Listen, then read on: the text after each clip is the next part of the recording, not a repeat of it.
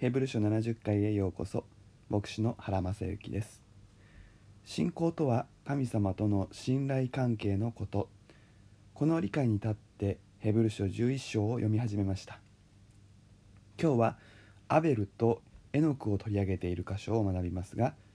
あくまでもこの話はヘブル書の文脈の中で取り上げられているということを覚えておくことが必要です。アベルとエノクの話がしたいのではなくてアベルとエノクのことを引き合いに出してヘブル書の読者たちに伝えたいことがあるのです。アベルとエノクについて学びたいならヘブル書ではなく創世記を学べばよいのです。鍵となることの一つ目は神に近づくということ。これがアベルとエノクの話のまとめである6節に出てきます。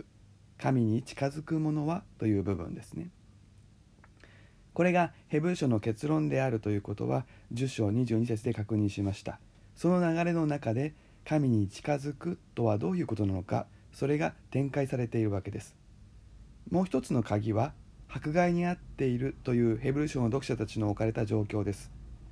この2つのことを心に留めてアベルとエノクの話がどのようなメッセージを引き出しているかを見たいと思います。まずアベルですが彼は最初の殉教者と呼ばれる人です。信仰を持っていたことでカインから殺されたからです。ヘブル書の読者たちはイエス様への信仰を持っていたことで迫害を受けて殺されそうになっていた人もいました。そして殺されるよりも信仰を捨てユダヤ教に戻ることを考えていた人もいたのでした。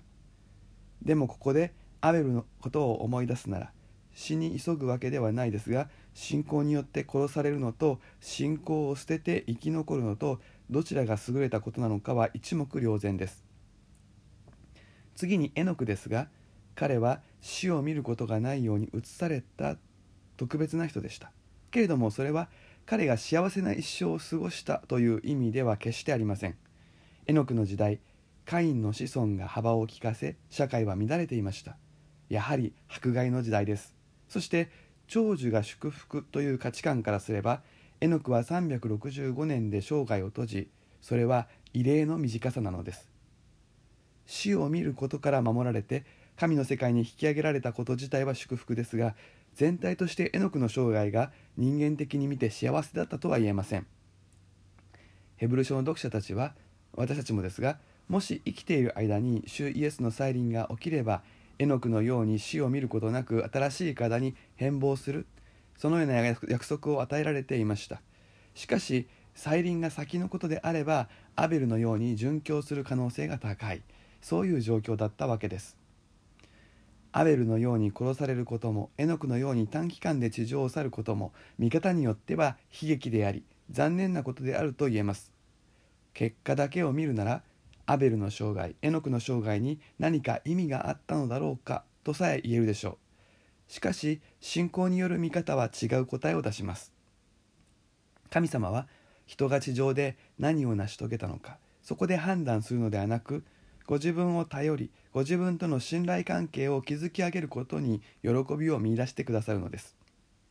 アベルは生贄が認められるということによって彼が義人でありすなわち神に喜ばれている存在であるということが証明されました。エノクは神に喜ばれていたことが明かしされた上で天へと移されたのです。大事なことは義と認められることはご褒美や人生の目的ではないということです。人生の目的は信頼関係のうちに生きることそれ自体であり神を喜び神に喜ばれるその在り方スタンス関係そのものに価値がある。そこに神は価値を置いてくださるのです。そしてその価値は死をもっても消えることがありません。6節は信仰がなければ神に喜ばれることはできませんと訳されていますが直訳は信頼関係なしに喜ばれることはできませんとなります。誰が喜ぶのか神にという部分は翻訳上の補いなのです。もちろん間違いではありません。しかし信仰そのもの信頼関係そのものが双方ですので喜びも双方向です。私たちが神を信頼する時神が喜んでくださるなら神が私たちを信頼してくださることに対する適切な応答は神を喜ぶことです。そしてこの信頼関係の上にさらなる信頼を神に寄せていく時迫害に耐える歩みが形作られていきます。それが神に近づく歩みです。それは未来を神にかけていく神に委ねていく歩みと言ってよいでしょう。なぜなら神がご自分を求める者には報いてくださることを信じられるようになるからです。信じなければならないのですとありますがこれは頑張って歯を食いしばってということではなくて神の必然神と共に歩むなら必ずそういうふうになるという信じるようになってしまうのですというようなニュアンスがあります。神との信頼関係の中でそこまで神様を信じられるようになる。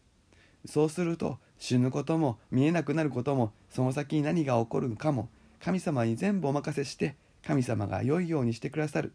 そう安心していくことができるわけです。報いてくださる方という表現は聖書の中でここだけです。ですから断定は難しいのですが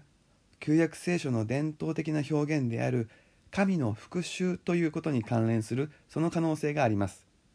殉教によって正しいものが殺されるということは正義が許さ揺るがされる出来事です。神の復讐はこの正義を回復させる救いの技としてたびたび旧約聖書で語られています。さらに報いてくださる方であるという部分を報いてくださる方となると訳す方がより原文のニュアンスがはっきりします。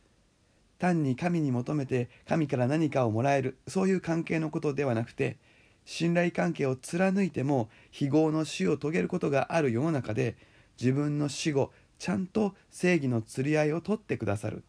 自分の命が軽く扱われたり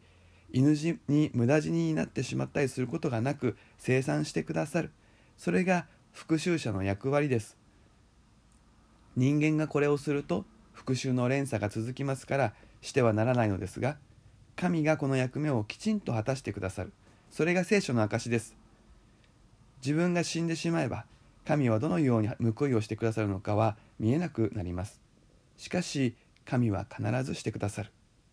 信仰は目に見えないものを確信させるのでそのことを委ねることのできる境地まで導かれてゆくのです。